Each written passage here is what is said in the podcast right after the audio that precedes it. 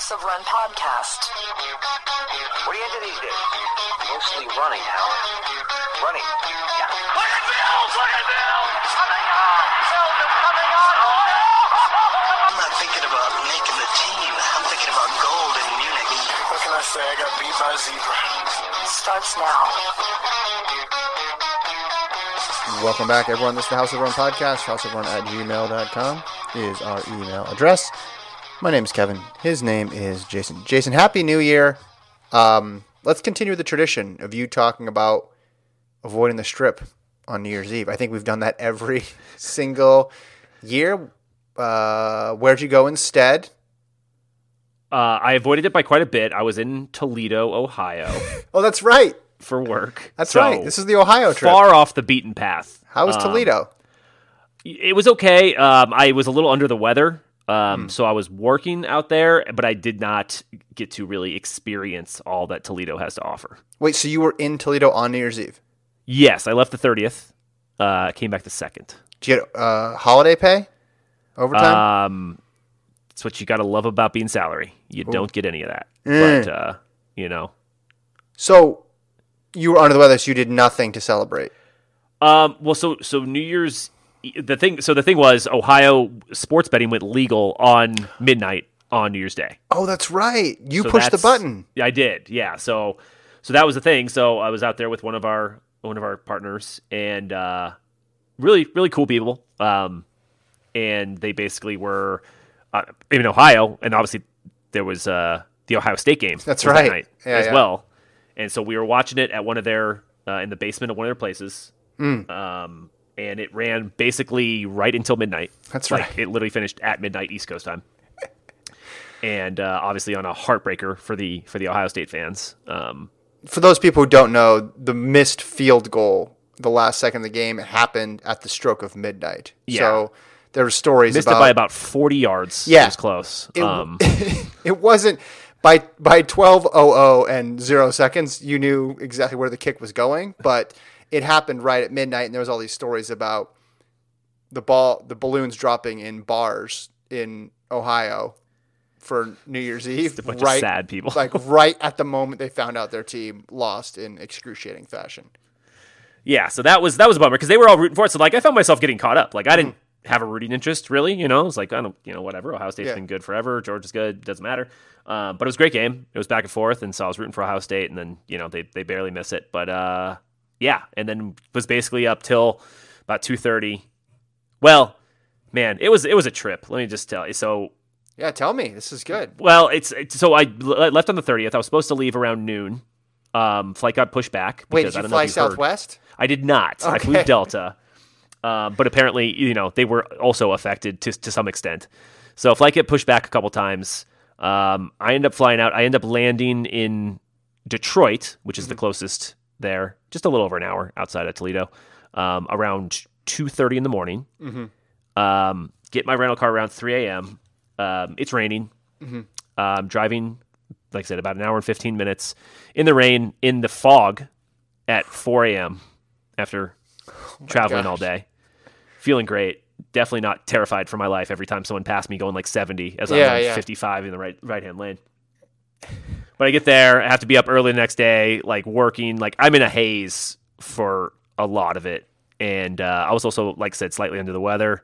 So I did nothing outside of work. Like I usually, you know, I like to check out the cool local, you know, whatever food is there. I like to check out a brewery. I didn't do any of that. It was uh, so I, so that, that was a bummer, but uh, you know, overall successful work trip. let's let's rewind before he took the job. Jason, what are you excited about doing? Eh, traveling a little bit for work. Never had a job where you had to travel. and I don't mind, you know, I, I'm not- against it. Like, you know, I think I, sometimes I, I do enjoy that because I like I like doing the, you know, Seeing getting different a, a cool dinner and like yeah, checking out some of the stuff. But you know, you're feeling kind of crappy. It's cold and Oh, weather. yeah. It, it was just like it was a combo of things. wasn't great.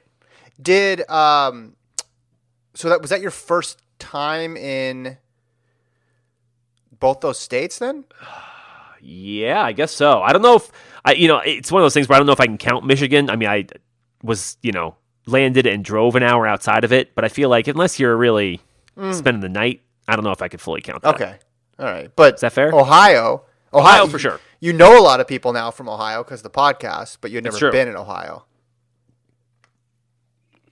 Yeah, so Toledo's Also- checked off. That was really the only city I, I went to there. Um, Have you But, uh, yeah. have you been sick for or were you sick for all of 2022 and now into 2023? I feel like, like every it. time I've talked to you, you're sick. What is going man, on? I and it's weird because I feel like I was never I never get sick usually. Like it's or if I get sick, I get sick for like 36 hours, and I'm like good. Um, but yeah, I had that whatever was going around a few weeks ago.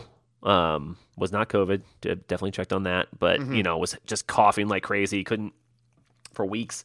And then this uh, I got from my wife for sure. I got both of them from my wife. Um, but uh, yeah, I've had this for four or five days where it's just just congestion. You know, it's not like Mm. terrible, but it's just like kind of feeling a little crappy. because I've been exposed to everything because of having Yeah. three kids, and I'm jinxing myself. I'll probably come down with something tomorrow. I just feel like I'm going to become immortal soon. I mean, yeah. I mean, it's like yeah, you're exactly like you're uh I get everything. you're exposed to everything. Yeah, you can only only so many things can get through. All right, I want to start with an email because this touches on a topic that we discussed last week. Mm. We gave you the award uh, Clown of the Year Yes, for jinxing the country of Norway by right. Still, my apologies Norway. bringing the Viking helmet to the day of the, of the World Championships when Ingebrigtsen ran the 1500 and Warholm ran the 400 hurdles. Yep. Uh, subject line, this is from David. R.I.P. Wild Duck. Happy New Year. The curse of Jason's Viking helmet continues. The last time I saw it was sitting sadly on the table as Jason had dinner at the Wild Duck following Jakob and Karsten's defeats. Not content with that, the Wild Duck is now closing. So, I did see the news about the wild duck, and I was bummed immediately because you know had some good times there. Um, went there for the Olympic trials in 2016. Went there for World Championships multiple days. this time, days. Uh, met you know a bunch of cool people. Had a great time. I didn't put together the Viking helmet thing, and the thing was, I left the Viking helmet on the bar while while we were talking and, and everyone was hanging out, and it disappeared. So I can only assume the Yeah. building, like it, you know, just just folded it in on itself, and that was the beginning of the end. Oh, I know. This is bad. This is you probably should have called it in at, at that point. I really should have. I, I, man, I'm warned them. I don't know who has it now. This was this was sad news. Yeah, I, I I liked bummed, going there. I thought it was so so great to have just a central meeting point. Not that people had to go there every single time or every No, single night, but- but just it was a good, solid spot to meet. It was cool. You got to see athletes, coaches, all the fans, all right there, all walkable. You, and then you could eat the Indian food right next door first, like we we did. We, we learned that hack by whatever day six or seven. It was wonderful. Hope something steps in, fills that void. I'm sure some people are going to go somewhere to drink after a track meet. I just don't know. I don't know where. yeah, it's kind of the perfect lay because it's you know it's pretty open. So you, you know on those big track meets, it's a perfect kind of hangout afterwards. So Mm-hmm.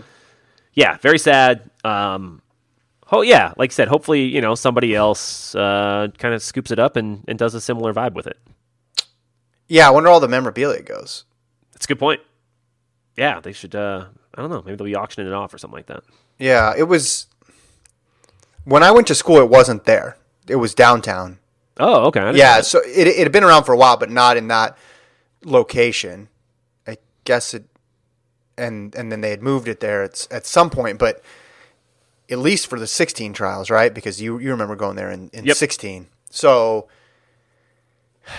the convenience was key. Having it right there was key, and the basketball arena is right there too, which means it, it gets a lot of foot traffic. So I think hopefully they do something with that space. It'd be shame if it goes in another direction, like if it becomes a mailboxes, et cetera, or something like that. I don't know. That's the first company I thought of. that'd but be the funniest result possible.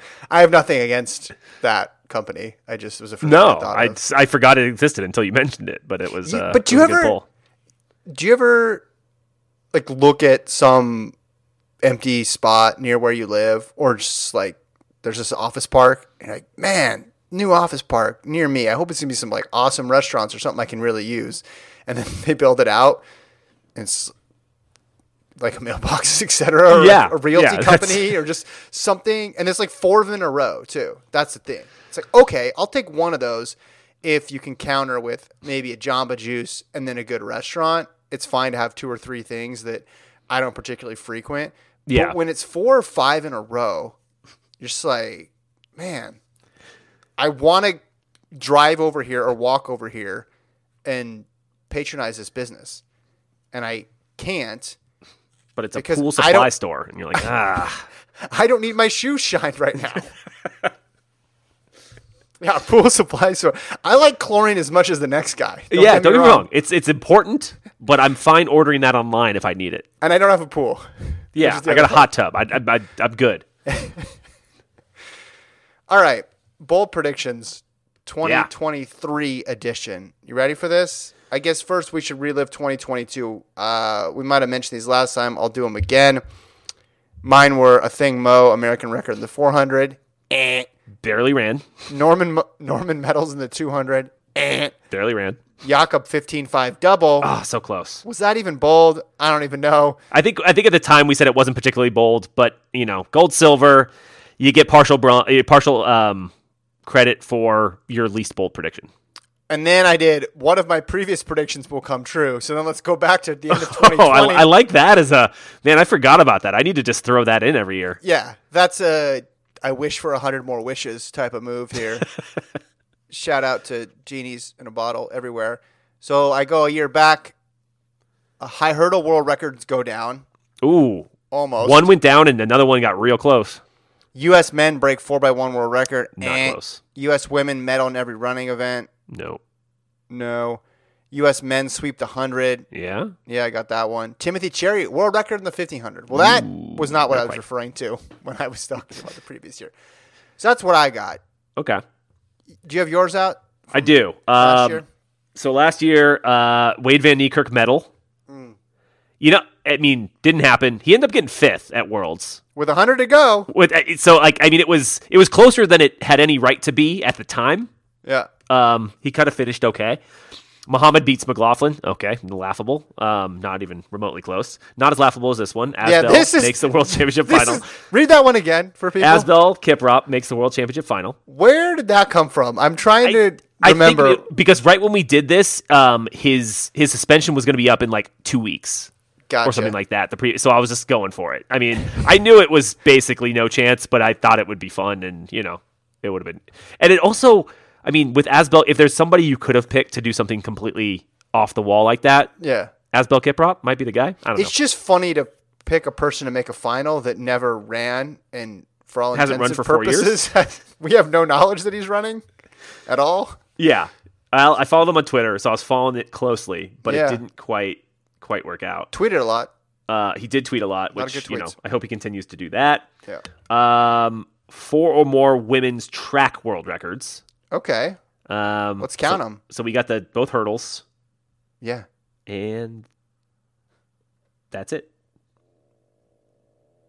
Really? we had some it? we had some good runs in the in the 100 and 200 not you know super close but some some good runs uh, Mu wasn't even close Kipyegon got real close uh, multiple times You're right. There was only two.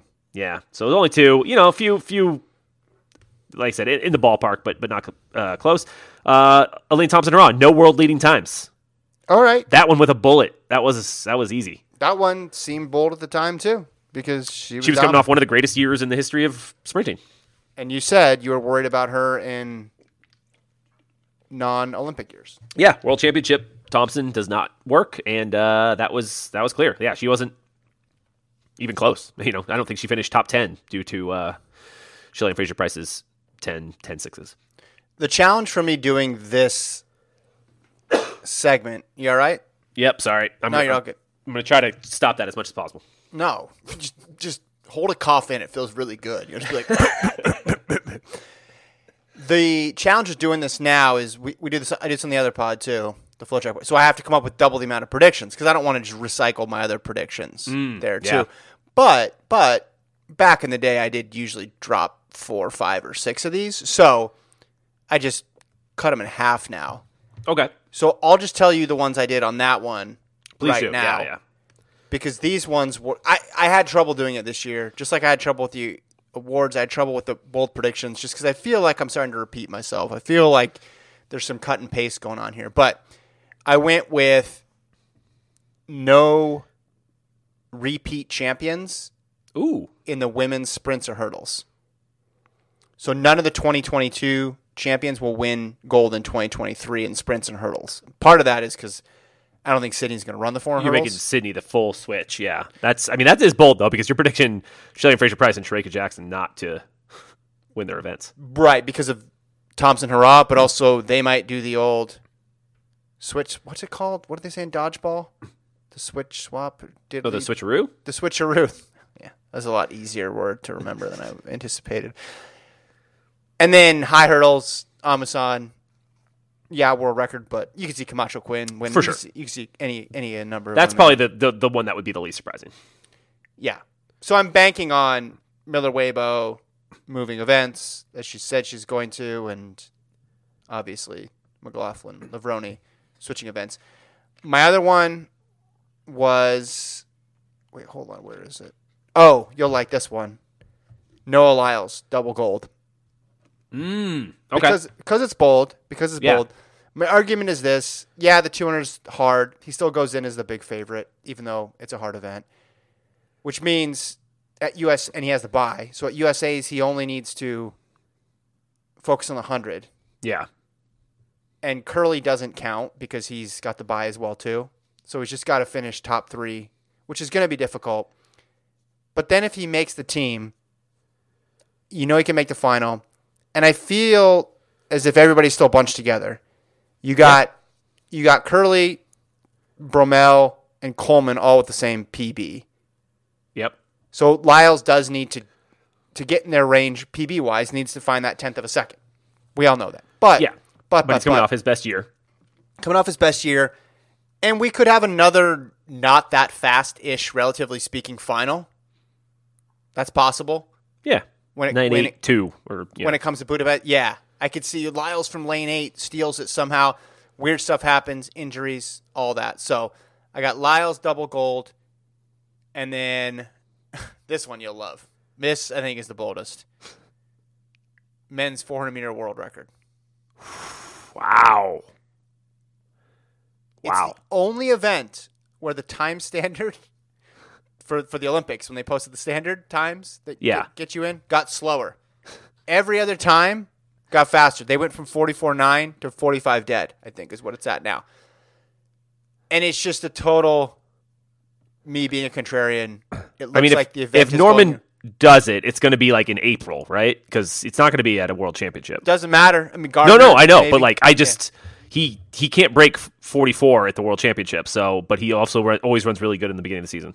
There's no reason to make this prediction, which is why I made the prediction. Yeah, I like it. it's less bold and more just stupid. But let's move on.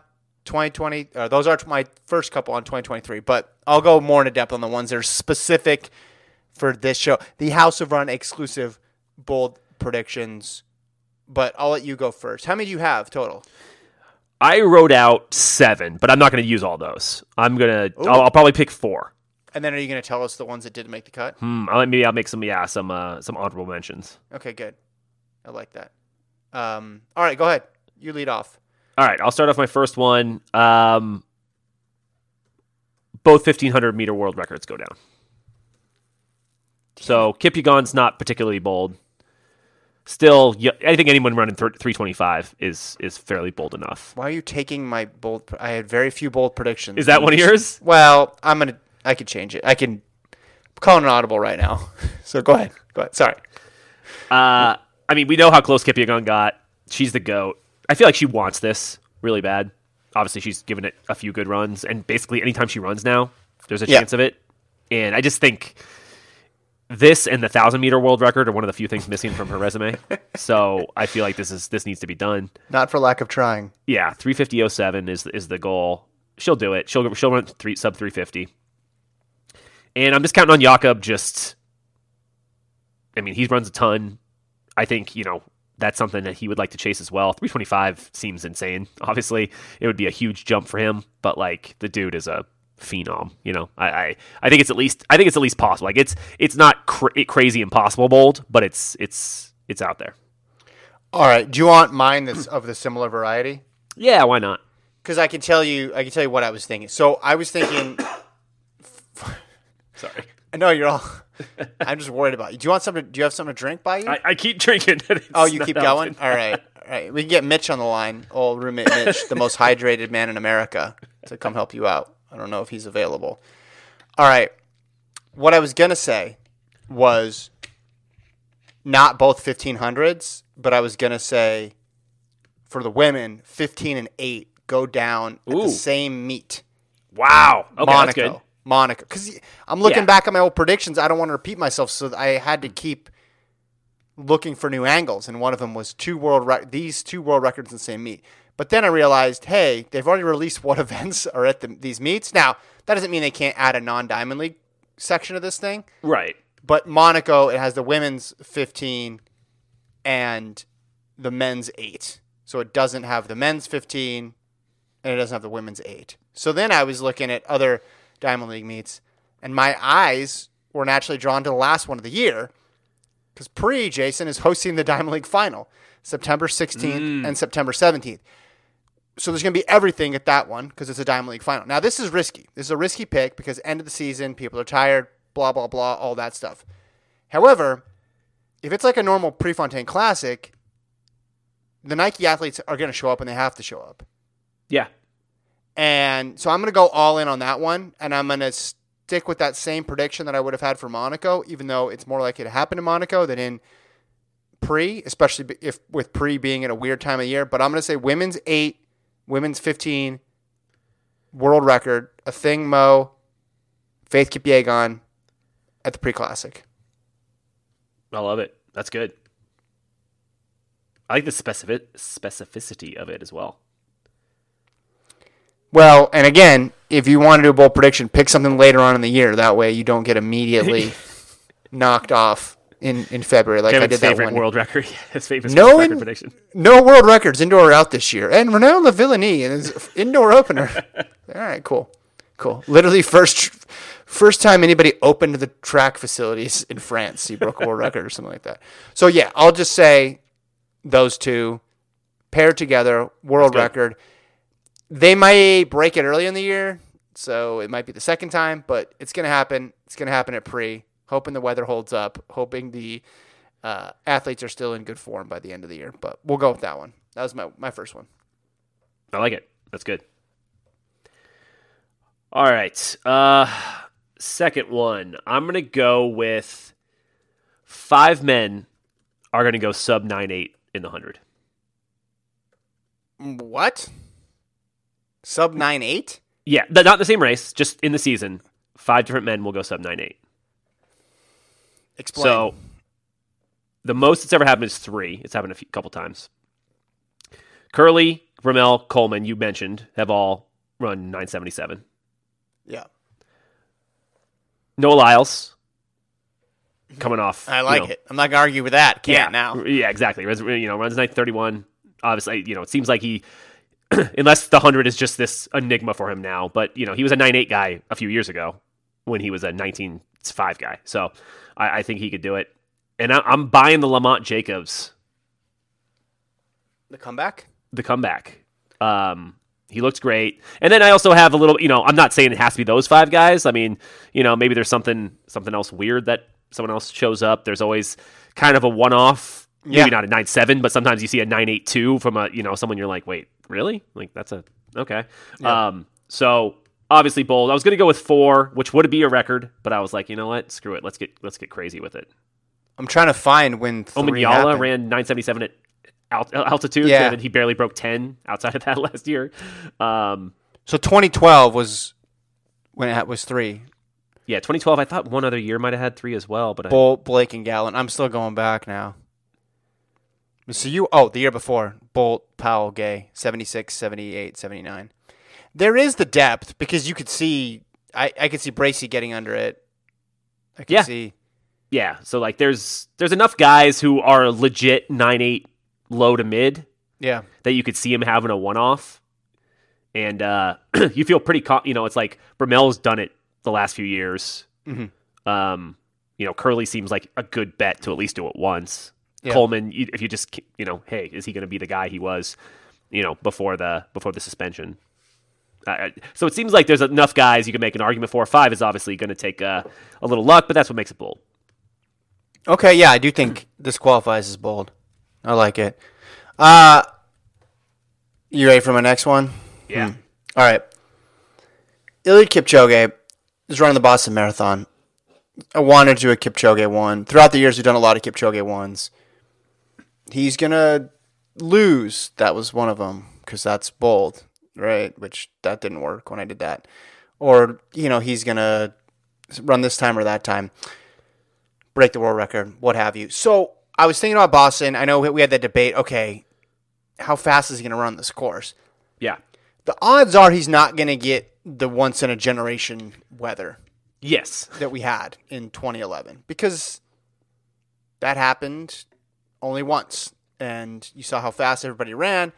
I don't think we're going to get, get that. I think we're going to get okay weather. We're not going to get Yuki Kawauchi and Des Linden running through a storm type Right. weather, but I don't think we're going to get particularly like advantageous weather. I think we're gonna get normal, but maybe it'll be a little too cold, maybe it'll be a little too hot, maybe the wind will be swirling a bit. And if that's the case, I think people are say, well, okay, obviously sub two is out, but that was a pipe dream. Yep. World record time, even though it's not eligible, well, that's out. But then I thought, okay, what's he's still gonna go beyond our wildest expectations of what's possible. So I thought, what would be the perfect Kipchoge time? Because he's been around long enough. I watched enough hours of him racing. I should be able to predict his time down to a second at this point, which is what I'm doing with his bold prediction. I think the weather's not going to be that great, but he's still going to do it. He's still going to put on a show. He's going to break Mutai's course record, even though the weather is nowhere near as good as it was in 2011, and he's going to break 203. Jason, Eliud Kipchoge is going to run 202.59 in Boston. I love it. That's good.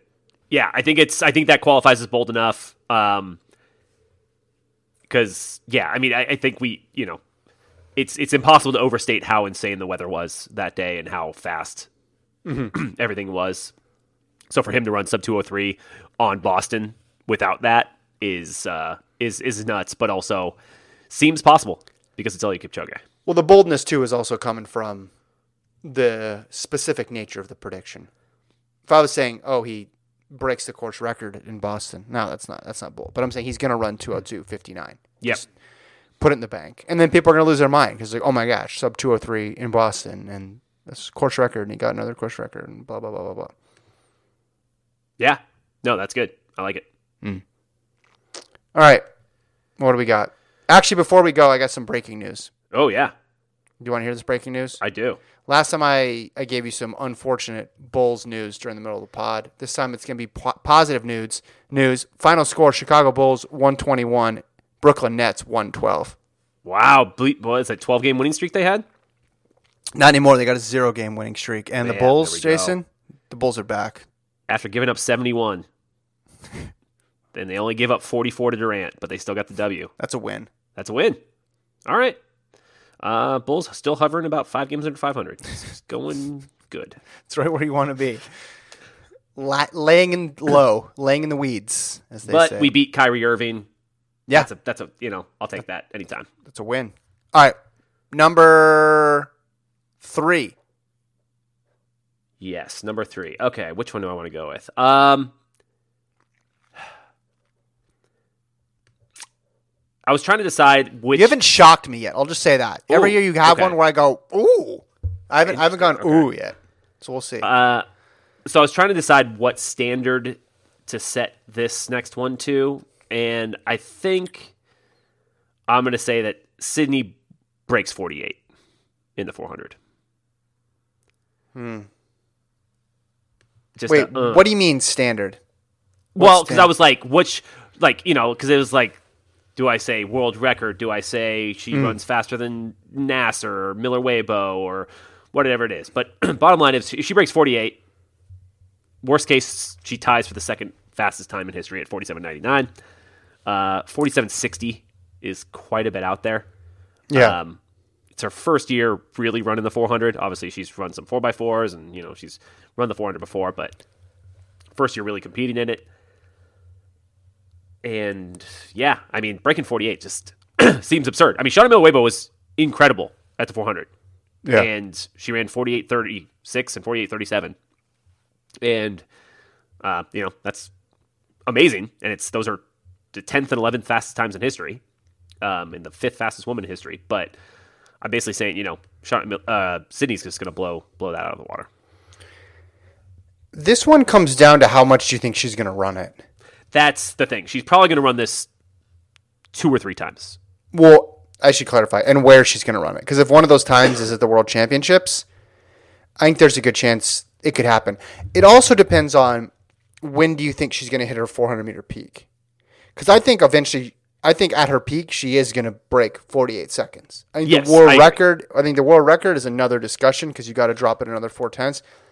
But if you think, hey, she's going to go all in on the 400 this year, and she's going to run it four or five times, and one of those times is the World Championships, and another time is going to be USA's.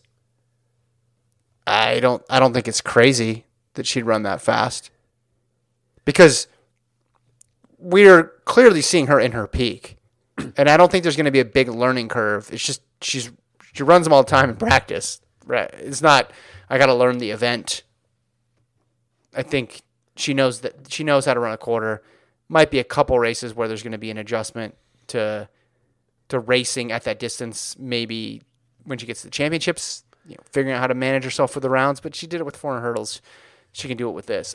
I, I think she's just gonna she's gonna take to it very quickly, and we're gonna know pretty early on what she's capable of in the event. Uh, my thinking is 400 this year, and then the double in Paris 2024. But I don't know. I'm I'm literally been wrong about that. Trying to peep, you know, going back to Allyson Felix, I've been wrong about guessing, and and Galen Rupp. He's never going to run a marathon. Why would Galen Rupp run a marathon? That's stupid. He got a medal at the Olympics. Idiots. Yeah, I'm wrong no, about this all the time, but I could see that being a logical progression of just let's pace ourselves. We'll work our way up to the double. But I think she's so good, she's going to accidentally run an amazing time even before we think she's ready. Do you remember when uh, at Millrose that year when Ashton Eaton ran the 60 hurdles or 60 and he fell over the wall Yeah, and he tried to stop himself, but he still like went up and over the wall? yeah, And it's like, wow, he just like he's too athletic yes, for the building. Just like he he accidentally did that. That's that's like Sydney in a 400. She's just going to be so good that even if she's trying to go slow and steady, she's still she's still going to run something just completely absurd. yeah. I mean, yeah, I think the talent is obviously undeniable, and you know, I, think you know, her running 48 mids seems like a foregone conclusion to me. Mm-hmm. Like that's just like the the that's like the bare minimum standard I'm going to hold her to. Um, but I guess it's just the, I guess yeah, partially my the way I considered it bold at least is that she's going to run it probably three times, and there's you know Shaunae Miller-Uibo's not running it.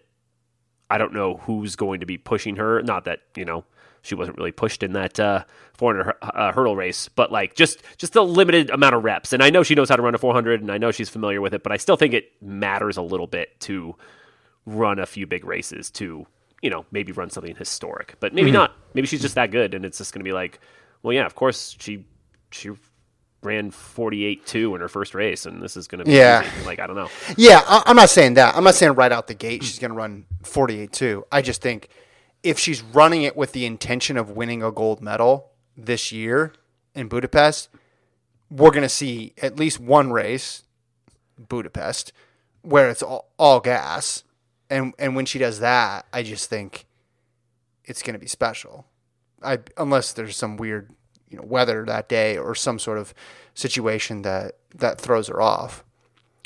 But if she's just doing it in service to run a couple 400s to get her prep for 400 meter hurdles, then I would be surprised if she breaks 48 this year. Then I then I would say, okay, well, this is a she's on using this for a different purpose. But if her goal this year is to win 400 meter gold, I would think she could get down to that. It's we talked about this at the time. It's a math problem. You run 50.68 with four, with hurdles in the way. there's only so slow you could be when you take the hurdles away. right. It's just And that's the thing is it's it's kind of yeah, it's uncharted territory. Really, it's like I don't know. Yeah, I mean, she's going to be great. There's there's no question. So um, maybe I should have gone with world record. Maybe that would have been uh, the the legit bold. But I I don't really see that on the table at least for this year. Like I Yeah. for her career, I think it is. But I don't know. all right. So I have I've done two. We did Yep. Kipchoge. We did women's 15 and women's 8 world records at pre. So I've been very specific. I've been very specific so far. I got two other ones. Got.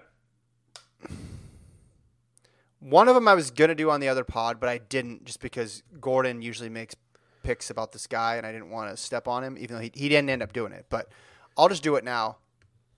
Grant Fisher gold medal. I love it. I had thought about doing a Grant Fisher one of some sort, but I like it. He's got all the records, Yeah.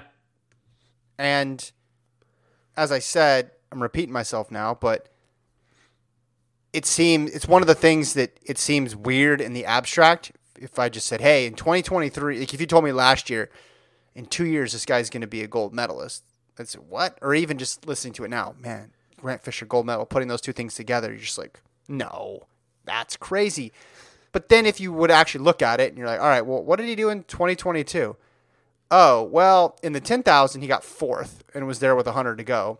Yeah. The 5,000, he got sixth and he was there with 100 to go too, kind of lost his footing with a, and, but he was, he was in the mix in both of those. And then you go back to Tokyo where in the 10,000, he was fifth. Like he's been knocking on the door. Yes. If he was, if he was anybody else, and this is where familiarity with an athlete can sometimes work against them when making a pick.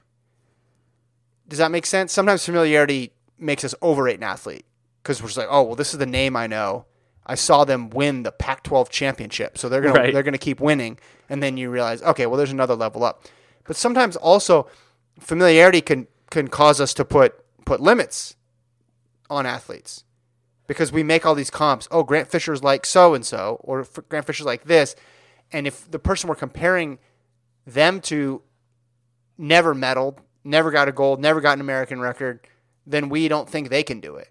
But if you just said, "Hey, there's this athlete out there who in the 5 and the 10 was in the mix in both races with 100 to go.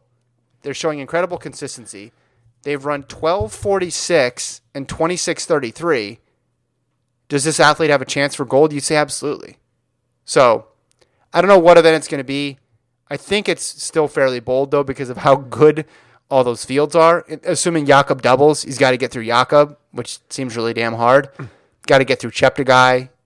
There's a long list of of big names in both those events, but I'll go with that one. Yeah, it, it that counts as bold. I mean, if yeah, if you, I mean, because it's like medaling at this point for him is not bold. Like medaling is I don't know Improving by one place 50 is not a bold proposition or or your 40 60 or whatever you want to whatever you want to call it. It's not not crazy, right? Mm-hmm. But to get gold in either of those events, that's a legit jump. But I also think yeah, it it, it, makes some sense. So uh, I like that one. That's good. Yeah, I was thinking medal at first, but then I thought, hey, he literally missed a medal by a spot, so Yeah, exactly. I don't think that counts. We can't do that. That's just not gonna. Not bold enough. Yeah. No, not bold enough at all. Um. All right, I'm ready for your next one. Wayde Van Niekerk gold medal. No. Wait, are you serious? I'm absolutely serious. Wait, so Here's here's my on. take. hold on. You went Wayde Van Niekerk medal Yep. last year, and now Yep. you're going gold. You're upgrading. I don't think metal is bold enough. you need to explain this. I'm really curious. So here's here's my here's my take of why it's not bold enough. He finished fifth last year. We just had your your Grant Fisher conversation. He ran 44-3 a couple times down the stretch last year. Finally was healthy for a year. The men's 400 isn't that good right now. Well, no, it's going to be good because there's going to be a world record. Didn't you listen to my? well, that's maybe that's the thing, but it's not going to be at the World Championship or at, at the yeah at the World Championship because Michael Norman can't run fast at the World Championship. So Dude, you know what? You know what? Won gold last year. 44 3. Yeah, yeah, that was And it'll be faster than that. And Steven Gardiner, obviously, if he's if he's healthy, that's a scary thing. But like Michael Norman is the best in the world right now. He he absolutely earned that title. But I also don't think he's this like unbeatable dude. And like I said, he just hasn't run particularly fast in championships. Steven Gardiner is legit great. He's coming off an injury, so we'll see what happens there. Um, and there's nobody else who I feel is like at a different level, right? Like those two guys are obviously better than Van Niekerk at this point. There's there's there's no argument to the contrary, right? There's nobody else who belongs above him at this point. besides Gardiner and Norman. Yeah, I think those guys are clearly better, Yeah, right? Is there anybody else who's clearly better than him right now? Kirani James. I, I don't know if I buy clearly better. To me, they're to me they're I, I think they're going to be at about the same. Zambrano, no, maybe did he did he end up running last year? or No, So I mean, like both those guys, like all those guys are like they're 44 low guys at this point. Yeah. Like maybe they'll run a 43 nine at some point, but like I don't know if if they're better than that. Like I said, I I literally originally had written down silver or better Yeah, for for Van Niekerk, um, and I still think that would be aptly bold for sure. But like Braun, I, I I felt like just meddling honestly does not feel that bold. Guess how many times you've had a Wayde Van Niekerk bold prediction? Five. Six. This Ah. is number six. Let's go back. Let's take a walk through memory lane. I'll just do yours. I did. A, I had a couple, or at least one in here that I've seen. 2015. So this was your prediction for 2016. Okay. Your, uh, Wayde Van Niekerk runs the second fastest time ever, sub 43.29. You're wrong on that. Let's go to 2016. So this is going into 2017 season. I was wrong. Uh, yeah, I guess yeah, I was wrong on that. Wayde Van Niekerk world record. You predicted that for 2017. Wrong. Um, let's go 20. Then you, t- you took a couple of years off. He was hurt. He was. He wasn't even running, so it was hard to predict him to do much. 2019, you predicted for 2020 that he would win gold. They Thought didn't be back. They didn't. So this is your second Wayde Van Niekerk straight up gold prediction. Yep. Then the next year, 2020, silver or better. Good. See, that was gonna be my that was gonna be my pick. And then silver better, which is 2021. probably a smarter move, but whatever. So you win. This is this is the last four years of of your picks: gold, silver or better, metal, and then now we're back to gold. Yeah. This is incredible. This is incredible. You're dead. And you know what I'm gonna do next year? Uh, metal, silver, world record. What do we? What do we? What's on? yeah, I it depends. You combine our picks. We're basically saying he's going to break the world record. Right. I- That's a good point. This is bold, obviously. If I would have said Wayde Van Niekerk medals, you're a little under. You're a little meh on that one, aren't you? No, I still think that's really bold. I don't know. He was like I said, he was right there, and this is his first year he actually completed I'm trying to without think of- injury. I'm trying to think of a comp. Like I'm trying to think of somebody who in a in a different event where I would say obviously someone who had it who was dominant but isn't anymore to you know from that same era from that same age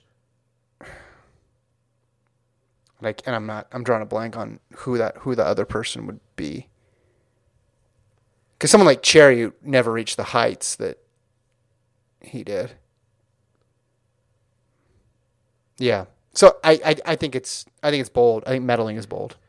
So I don't know. I, I look at the medalists, and it, you know, Steven Gardiner was injured. Fine. Michael Norman, he wins in 44-29.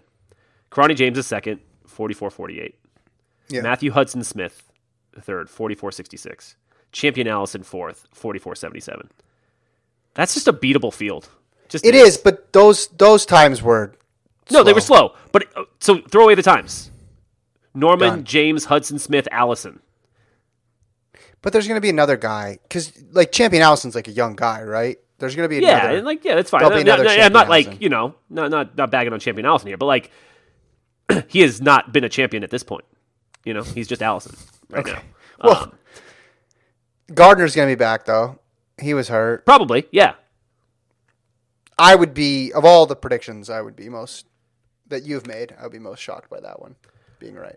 I mean, I, and it's it is beyond bold. I'm not Yeah. going to disagree with you there, but like I legit think he's he's unquestionably like a medal contender this year. Like I think it's It'd be a crazy story.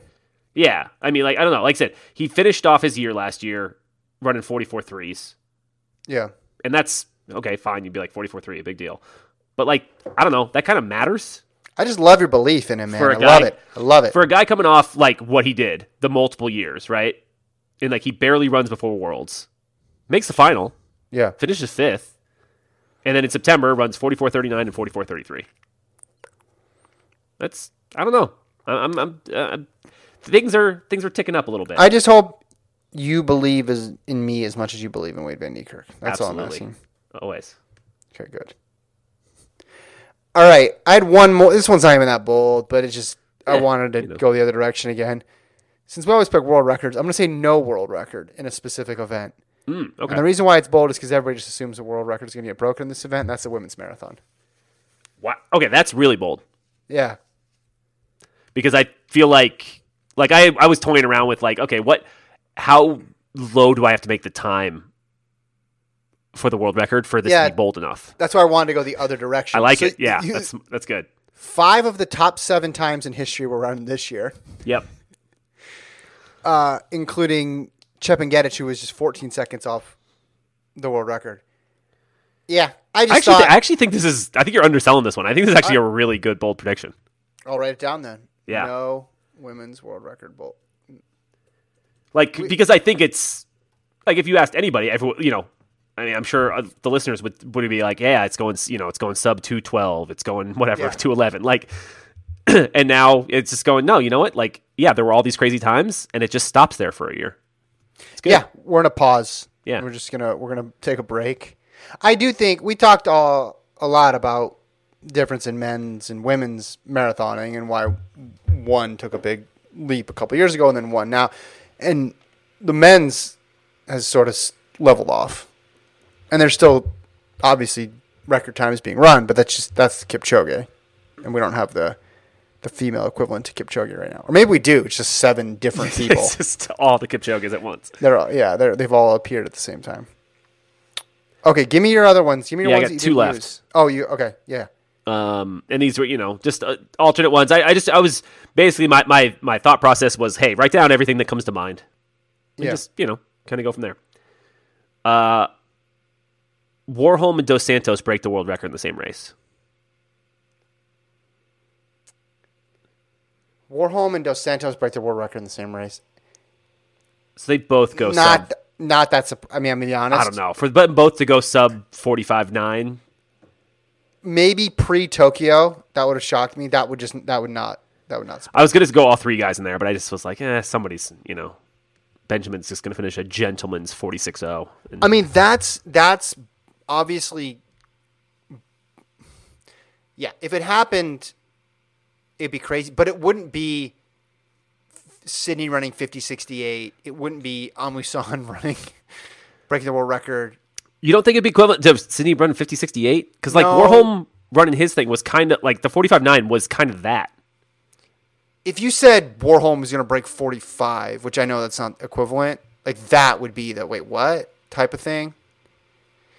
That's a hard threshold though to hit. If I had said last year Sydney's going to run 50 68 at the first of all, I'd be a genius.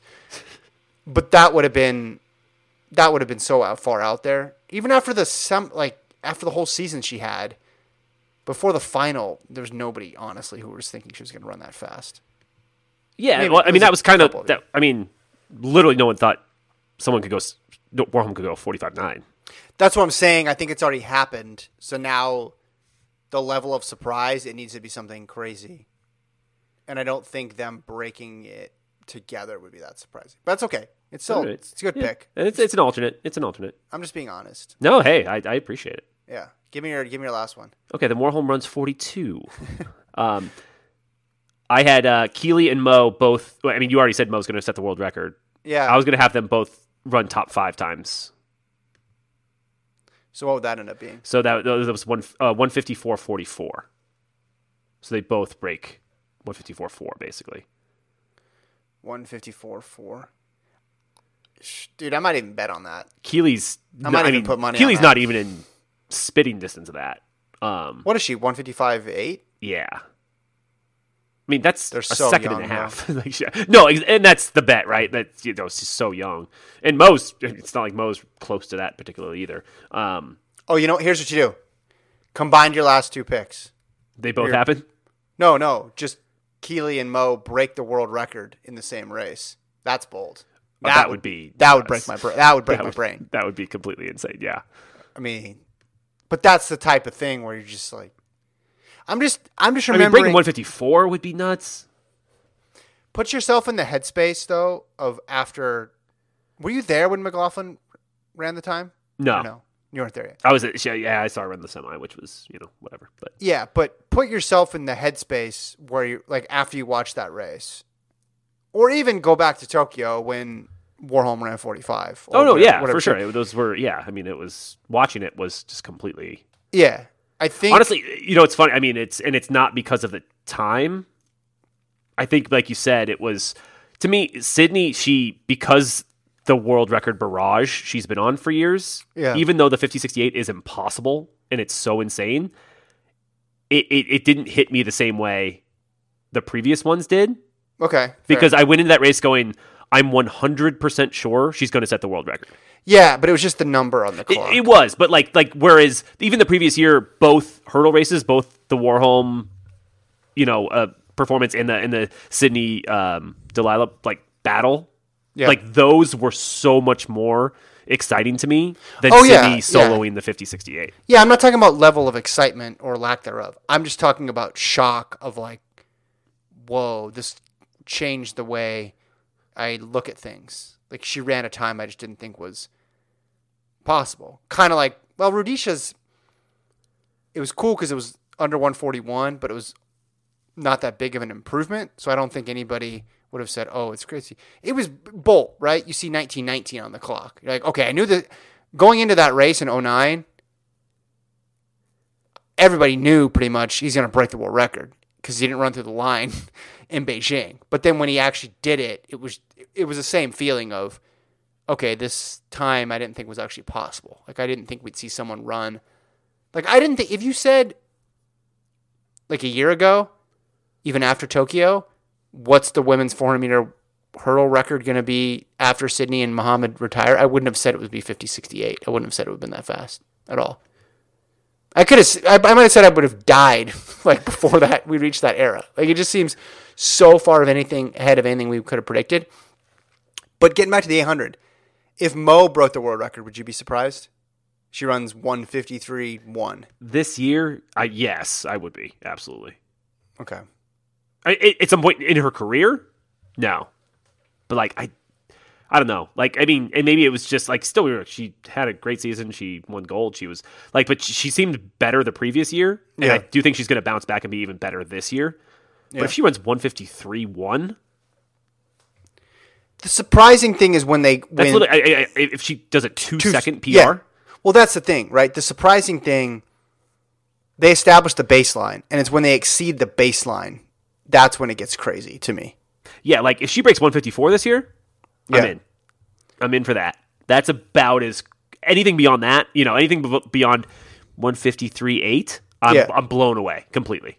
But here's the thing, and I know that two seconds is more than the time of improvement we're talking about, but like this was Sydney before that world record in Eugene 5141, 5146, 5161, 5168. And mixed in there are some low key races, some championship races for gold medals.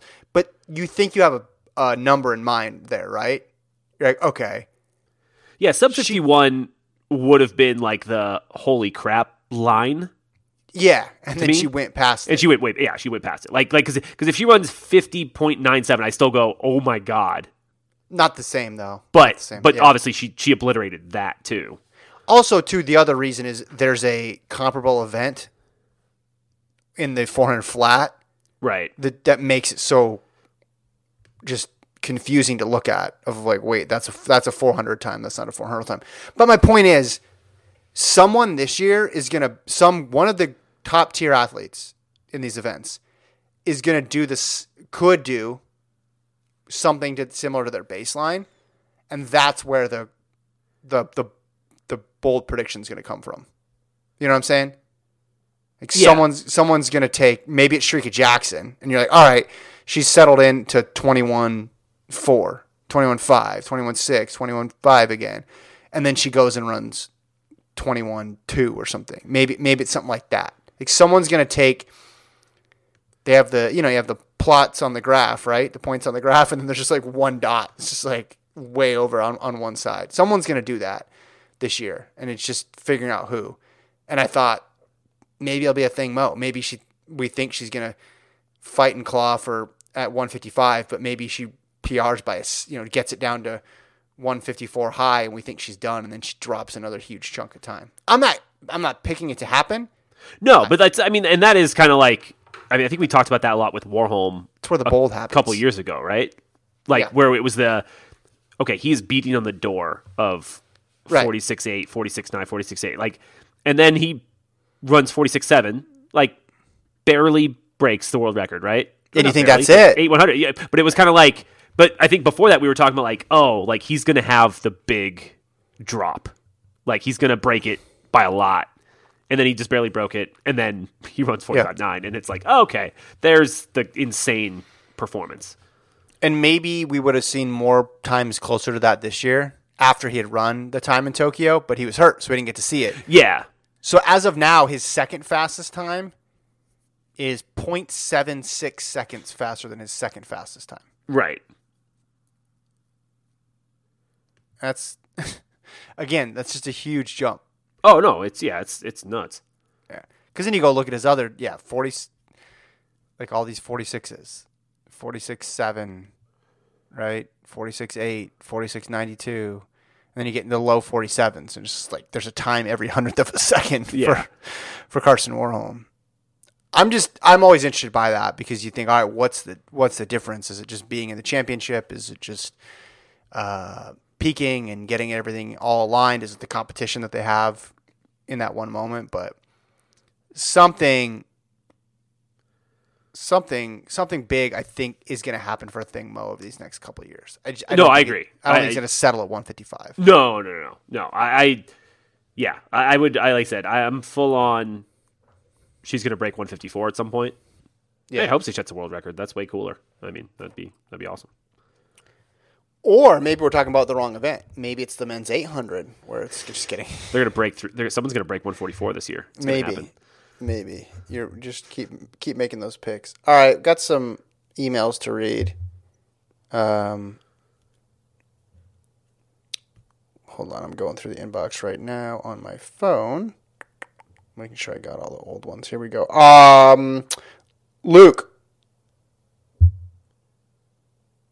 We know Luke. Yeah. Formerly from Delaware, now from Boulder. Drink. Um, hold on, did we read? Oh, here we go. Um, on the matter of VO2 max, Jason asked the question: Does it change with fitness? It abs- absolutely does. That's why, idiot, Jason. I, I thought I, I, I, thought it did, but I'm an idi- I am an idiot for can sure. you so- believe? Can you believe? Uh, I do a podcast with this guy, Luke. That's why it's used as a measure of fitness. Your lungs can get better at extracting oxygen from the air into your blood. Your heart can get better at delivering oxygenated blood to where it needs to go, and your muscles can get better at extracting that oxygen from your blood for consumption. VO2 max can vary slightly for an individual for different tasks, say cycling versus running, since you may, might use different muscles that might not be as efficient at using oxygen, but that difference shouldn't be that big.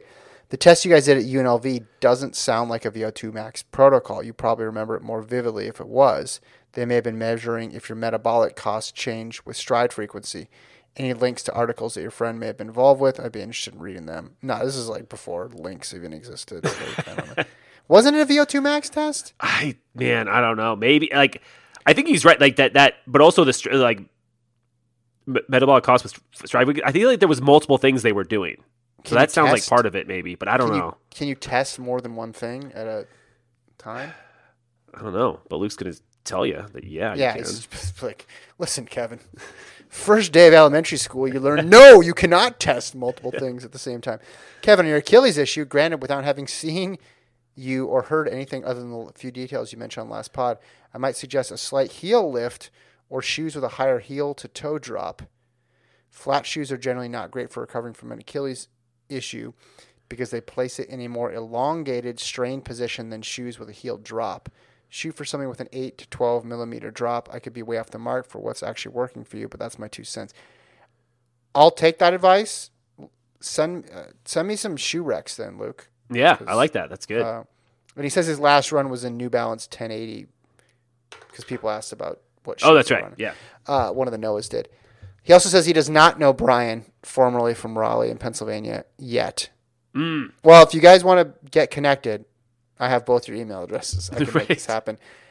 So, update on my Achilles, and we, I got a good email too from um, Jr. Yeah. about Achilles issues.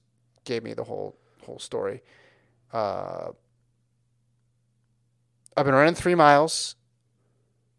It's it's okay. It's okay still. I've been doing the Nice. exercises and the stretching. I feel it a little, but what I'm what I want to do is I want to find out the source of the problem. And I talked last week about the walking around shoes that I thought might be irritating it.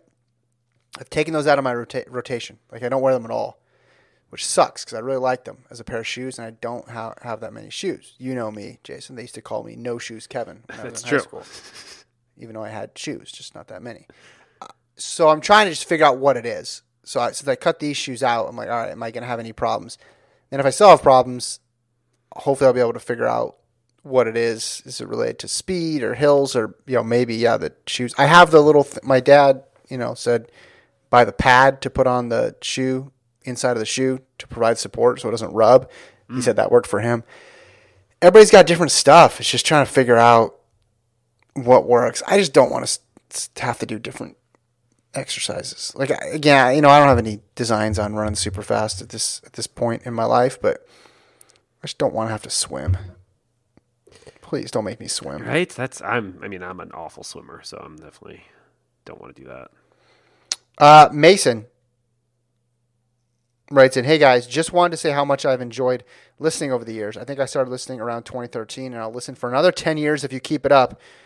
Uh, well, anyway, here's my Spotify Wrapped to feed Kevin's ego. Sarcasm. There it is. He sent along a picture Love it. of a Spotify Wrapped about how much he listened. Thank you. Thirty Thank you. Is hundred great. and fifty minutes. Yeah, Mason. I, I've met Mason before. We uh, had Costco muffins together Yeah. back in back when I lived in Los Angeles still.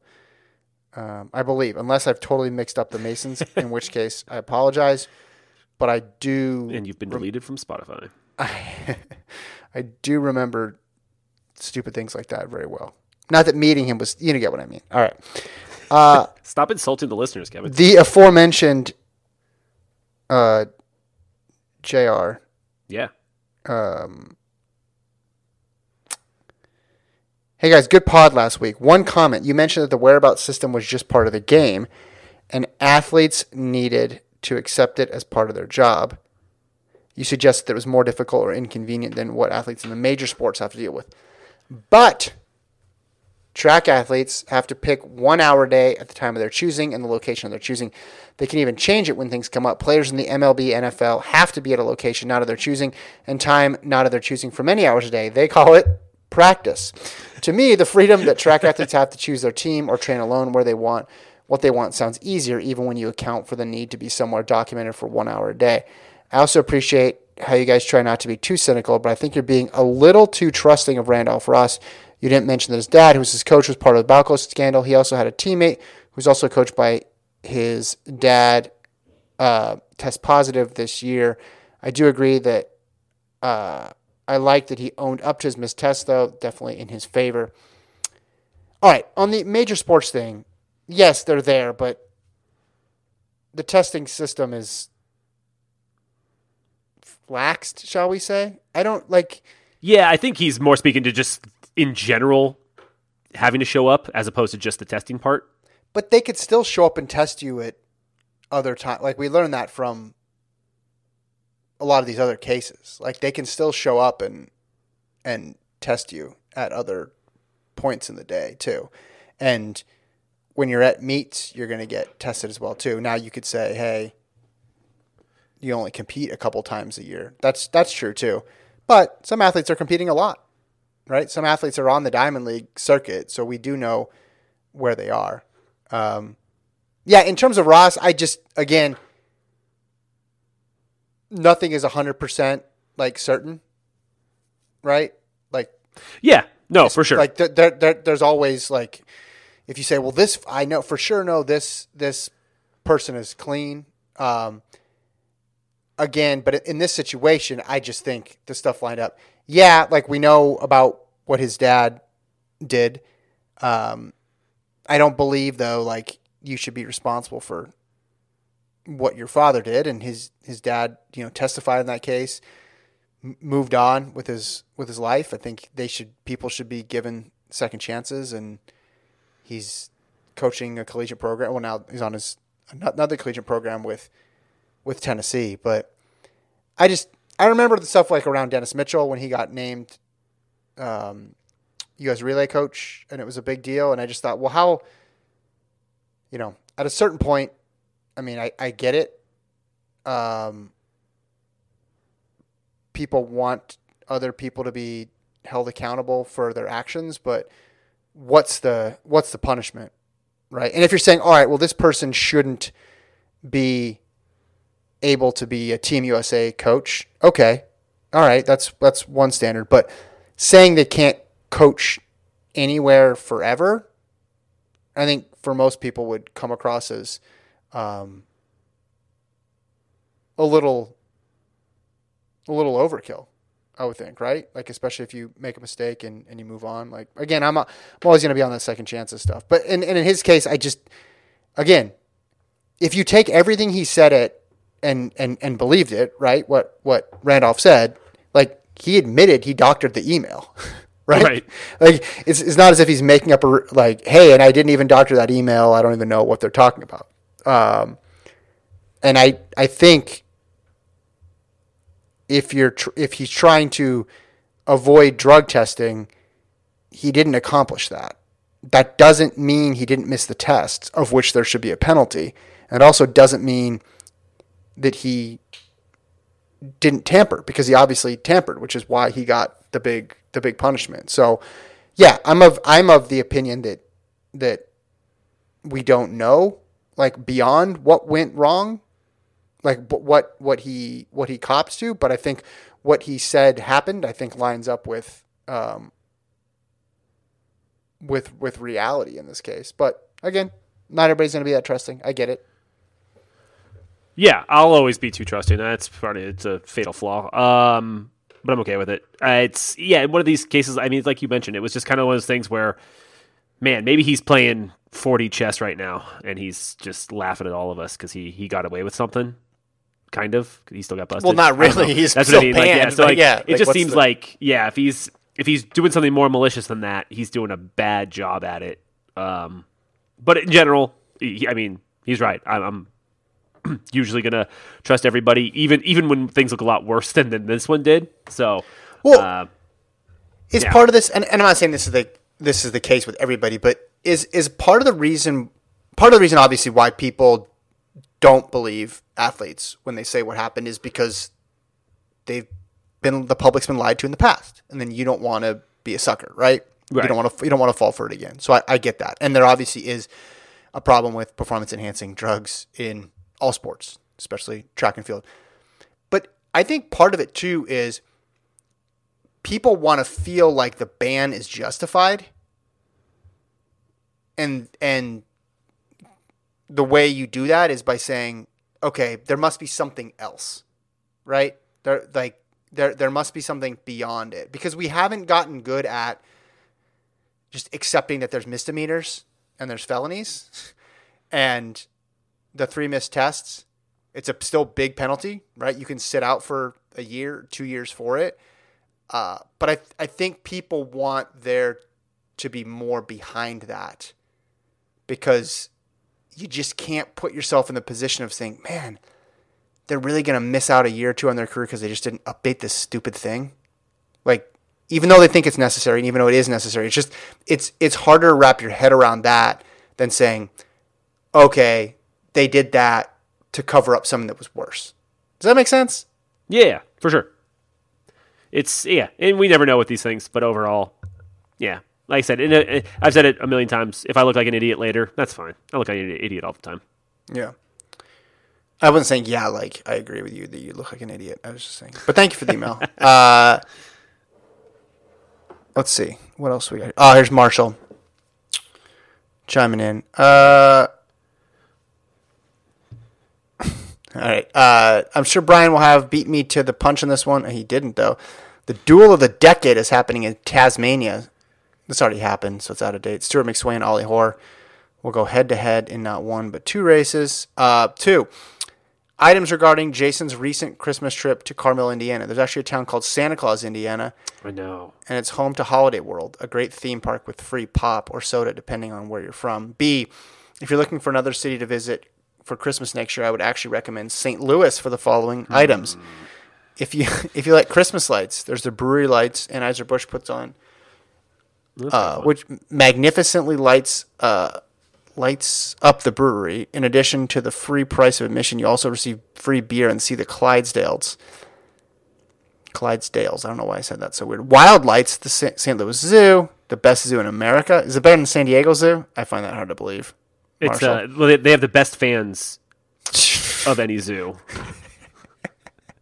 no, that's the Kansas City Zoo. Oh yeah, I'm sorry. That's just, uh, puts up Christmas lights all throughout the zoo, but the penguins and seals are pretty cool at night. Garden Glow, Missouri Botanical Gardens, Candy Cane Lane, a street in St. Louis where every homeowner goes all out with lights, and one person makes a giant, makes a sand sculpture. This year was a giant Santa Claus. In addition to hitting the above spots, St. Louis is home to a thousand different breweries, great restaurants, eclectic neighborhoods. Go play bocce ball on the hill and various other attractions, including Forest Park, Grants Farm, and the Gateway Arch. Finally, if you visit in December, few people will chat about the Cardinals, and most will either lament the inconsistency of the good- Blues or know be what? too excited Marshall, you're good, man. for the regular season to begin for the best team in the XFL, the St. Louis Battlehawks.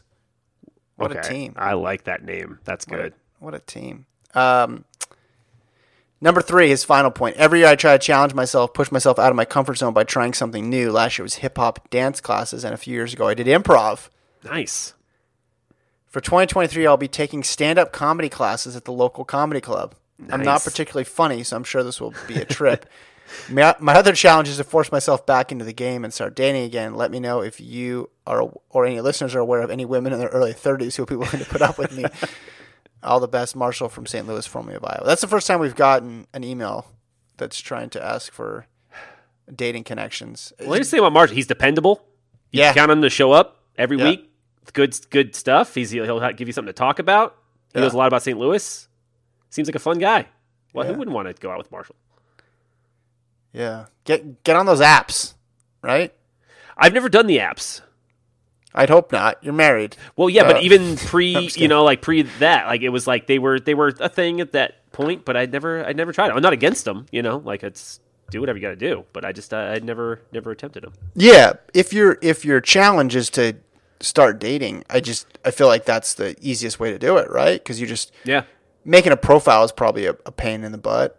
But then once you do that, you just got to be you know communicative and open and stuff like that, and, and set a couple up. I, I think you could reach that you goal. got a bocce ball on the hill. Yeah, People there, talk Battlehawks. right? Uh, thoughts on him taking stand up comedy classes? I love it. Uh, yeah, man, do it. Can it's, you it's fun. do class? How does that work? Because you didn't do. You learned stand up comedy the old, on the street, on the streets, old yeah, fashioned way. Definitely, you know, just uh, the mean streets uh, is is where I learned. No, I think it's, I think the you know, uh, obviously a big fan of stand up comedy for a long time, and you know, I, I don't know, consider myself a moderately funny guy, but like, it, I, I think there could be helpful parts to taking a class. Just kind of, first of all, it gets you in kind of a safe environment to try it out, which is a big obstacle to overcome for a lot of people Yeah. because the idea of getting on stage and doing that is terrifying. It Yeah. was for me. I was absolutely just scared out of my mind. Um, but also, it might give you like an idea. And it's you know some people who run these classes aren't the best, and other ones are probably really good. So it just depends. Um, but it gives you an idea of like, hey, ha- here's here's a good joke structure to set up. Like I, I probably said this on the podcast before. When I did stand up for the first time, I had you know tons of, of joke ideas written in my phone. What I found out though is they are joke ideas and they were not jokes. They didn't go anywhere. They you when you are telling jokes out loud to people on stage, they need to be very set set up in a way that make them make sense to the people Yeah. you're talking to. Because when you're writing jokes, you know, just you're just like, oh, that's funny, and you know why it's funny in your head.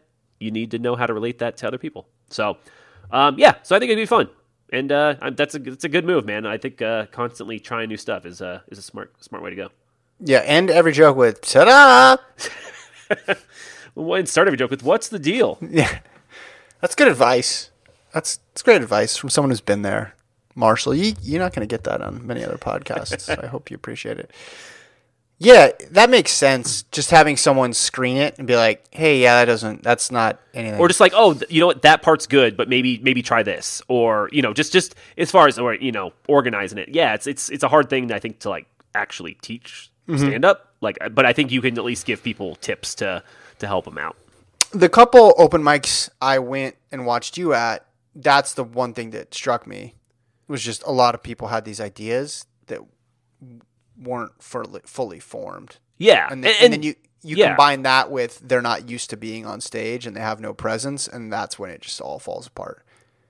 for sure no 100% i've seen so many bad sets of stand up and i've done so many bad sets of stand up but like it's yeah i think it's and a lot of times you know people are working out a joke and they're trying to figure out what makes it funny um, but some people don't have a clue and that's Yeah. okay too It's one of the things the people who do it well make it look so easy. Everybody thinks they can do it. And then- exactly yep and then everybody who's seen it only sees the good. You don't see bad.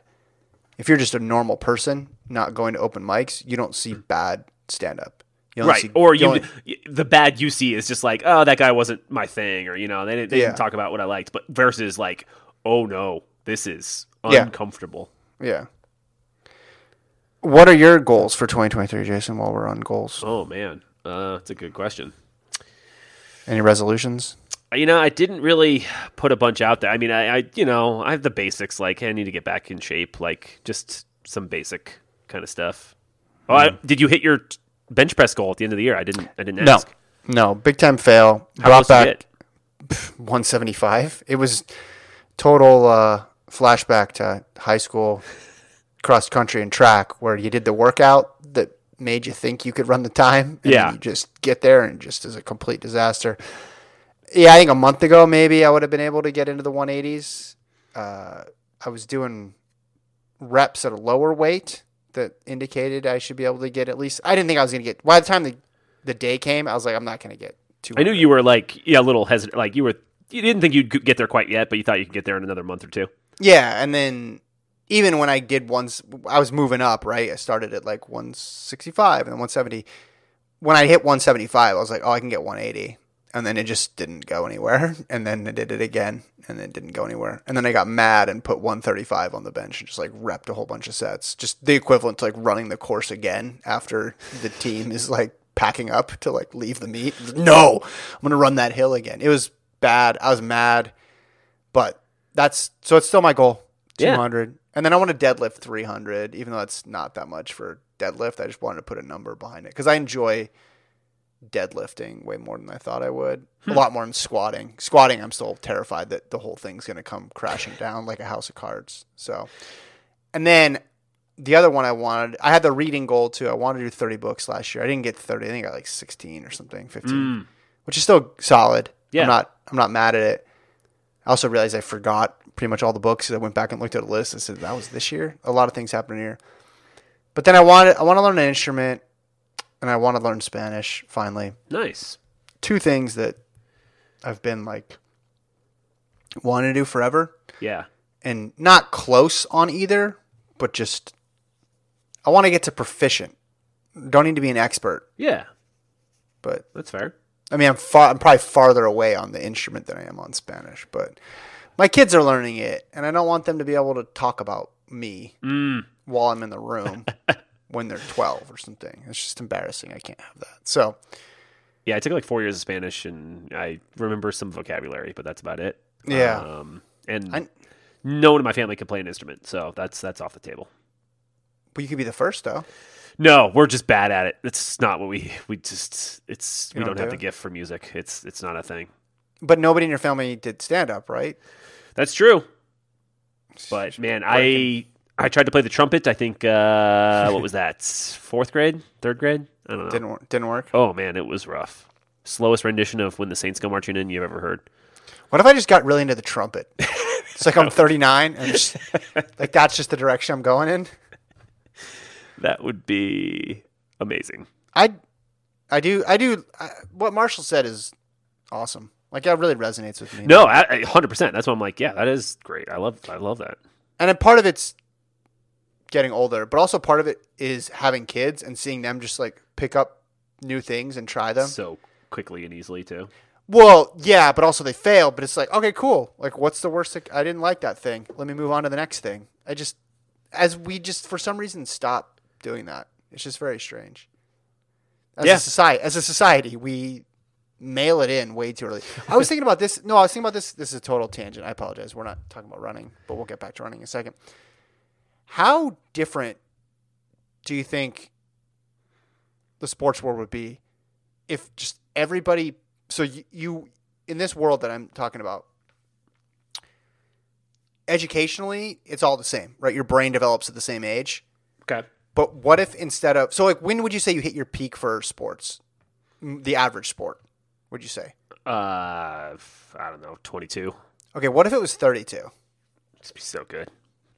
But, like what what would happen? I'm just thinking of like my body probably like peaked at like 22. Like that's Well- when you know it's like it just felt the best and I was in the best shape. So Yeah, yeah. yeah. It would be it would be awesome because that would mean that you'd get older slower, but what would we all do between high school and then or college and then? I mean, obviously you'd have that top like 1% of people who would or tenth of a percent or whatever who would be on this higher plane and competing professionally and stuff. But would it encourage the rest of us to keep going?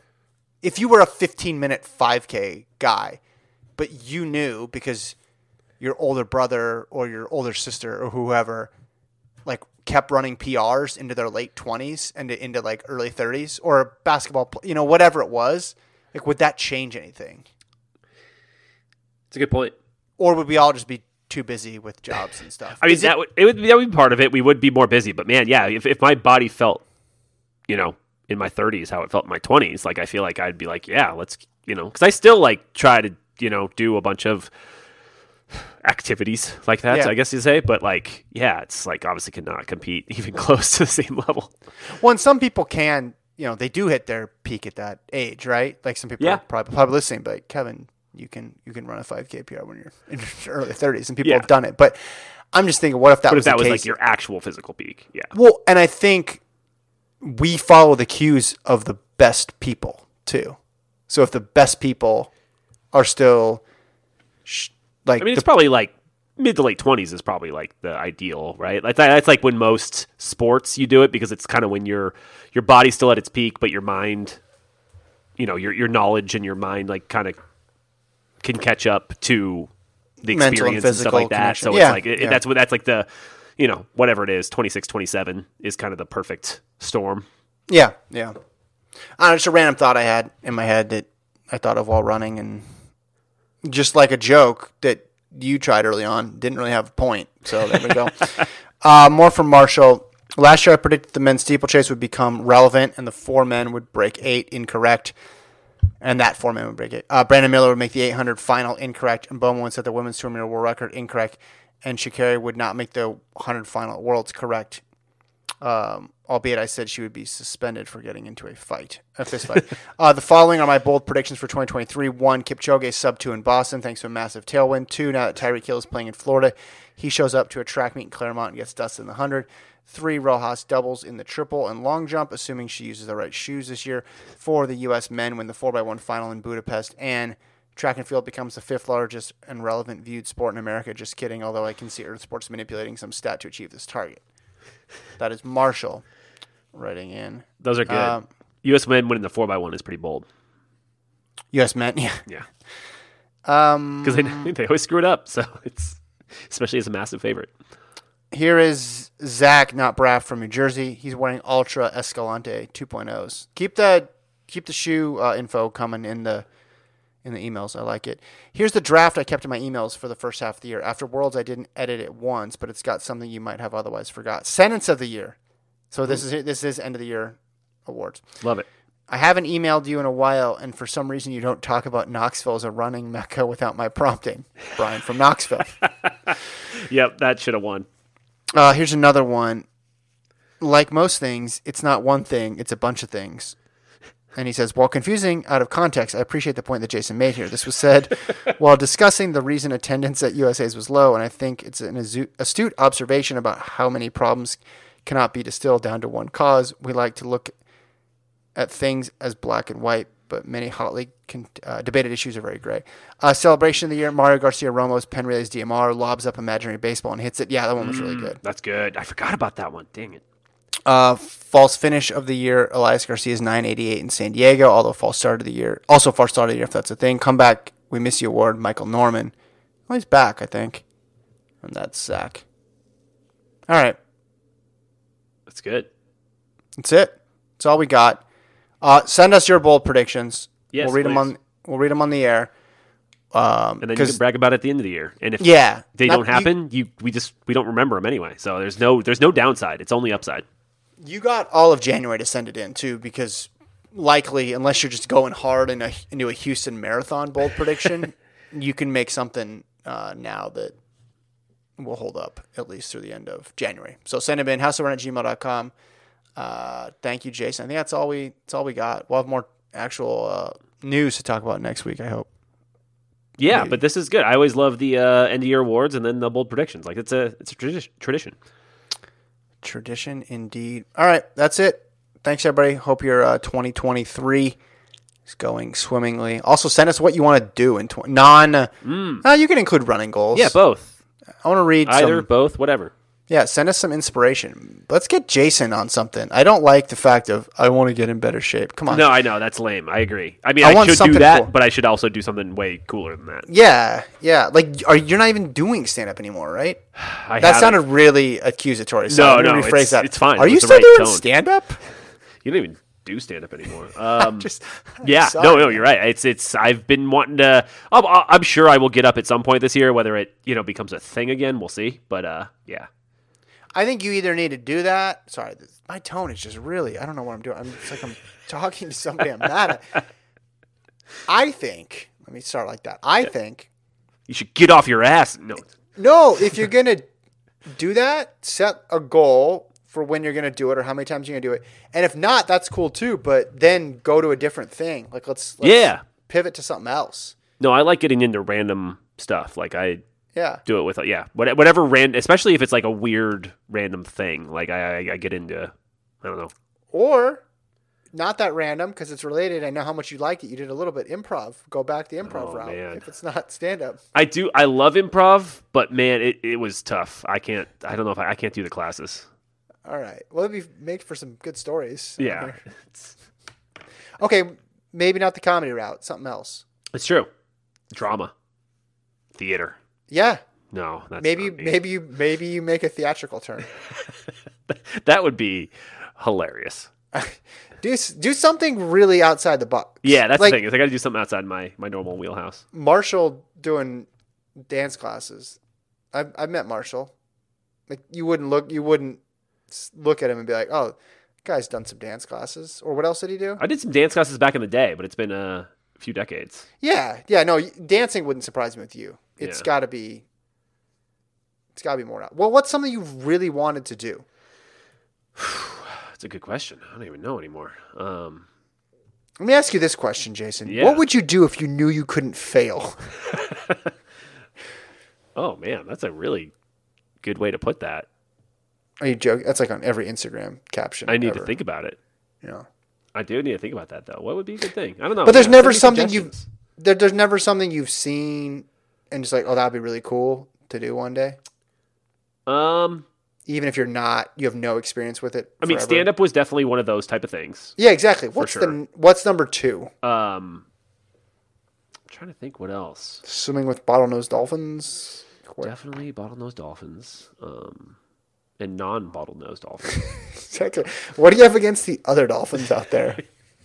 I don't know. I, I need to. I need to mull this over. You've got me. Got me thinking about like All what right. we're what we're past Jason's dreams, long forgotten dreams. Good. That was what I was trying to dig up. Yeah, It's got to be something. there there does. I, you would think, right? Not Yeah. this empty husk of a person yet. I don't think. Yeah, I mean that to me, like the instrument thing, always Yeah, like out. I've always thought learning the piano would be cool. yeah, Um, But you just said you can't because of your family. I mean, like, like I, I, I'm confident. Like, if you were like, "Hey, learn to play this song," yeah, and it wasn't something crazy hard, like I could do it. But like, as far as just like, I don't know, having an ear for instruments and like that, like, I, I, I I've tried to pick up a, a couple uh, instruments over over the years, different times. Um, tried to learn the bass briefly, uh, and it was just, it, it just was one of those things I couldn't get. You know, like it, it did never, it never clicked. self-taught or what? Uh, uh, somebody did uh, try to teach me. Like they gave me some of the basics, and then like I would like practice, but it never. Like I do Here's have a bit of do. addictive personality when it's when I like something. Like I get really into it, but it never quite caught me that way. Here's what you got to do. I think.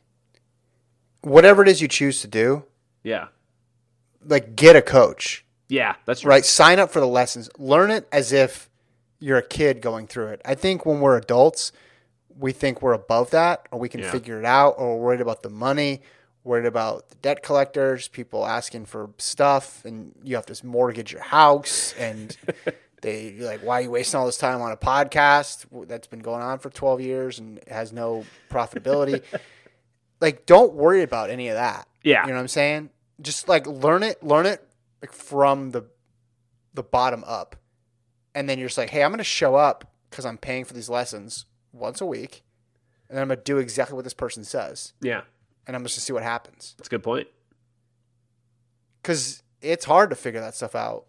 No, you're right, and, and having the lessons like that gives you like some accountability that you're like have to show up. Yeah. Yeah. And they know what they're if you have a good teacher, they know what they're doing. Right. And it you're not like just wandering out there in the wilderness trying to do this thing that you think you can learn on your own. Cuz some people can learn stuff on their own, but that's not most people. Most people need help, need guidance.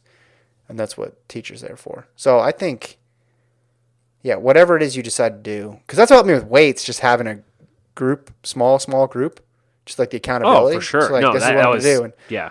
did it lead to success? No, it led to another failure that brought up other failures from my past, like the 2001 Nevada State Cross Country Championships. And then I realized I have the course map still in my wallet. And then I cried for a while. So it didn't end well for me, but there was that was my best chance was doing it, you know, with and the thing is with it, I just I like it. It's so different from running. Because running, I think I was like, oh, I know it all, right? Like, I don't need to go with a group. Like, I just need to get my miles in, blah, blah, blah. This is just like, I'm a blank slate. I have no idea what I'm going to do right before we start. And then I just do everything. And then- Something comforting about that to not know what you're doing. It's why people, yeah, it's why people pay for the stuff, right? I mean, it's, it's, yeah, it, it's all out of your hands. You're just like, I'm going to, I'm, I'm going to just be the, the ultimate student here. Yeah. Not, not, not going to think. I'm just going to do it. Competitive bocce ball. That's what I'm going to do on the hill. Oh, you're gonna go to St. Louis? Oh, go to Good Frozen Custard, Ted Drewes. Mm. Marshall can Marshall can tell you more about Ted Drewes, but Okay. St. Louis had that. Also had some really good barbecue when I was there too, and I did see Busch Stadium, and that was before I knew that I was supposed to hit the Cardinals, so Yeah. I didn't I didn't get that mad about it. the Arch is just like, all right, that's the Arch, cool. I did go to before I lived here when my brother was here to UT Stadium, and I had like my Oregon jacket on, and I put like my jacket over like one of the signs or something. Silently, and then when I went to Houston, all that seeing all that Astro stuff just got me mad. But I was like, what did I expect? Oh, congrats on Eric Hosmer, by the way. Uh, yeah, I did see that. That's uh, You didn't think I was going there, did you? no, I it caught me off guard. But uh, league minimum. While San Diego pays his whole contract, the Cubs are paying him seven hundred thousand. So I know how much you're dialed into the Cubs' finances. So, as a shareholder, congratulations. yeah, it's it's it's awesome. All right, let's end the pod. This was thoroughly mediocre. But uh, thanks everybody for tuning in. If you made it all the way to the end, special shout out to you. Uh, we'll talk to you guys next week. Jessica Ennis, like most things, it's not one thing; it's a bunch of things.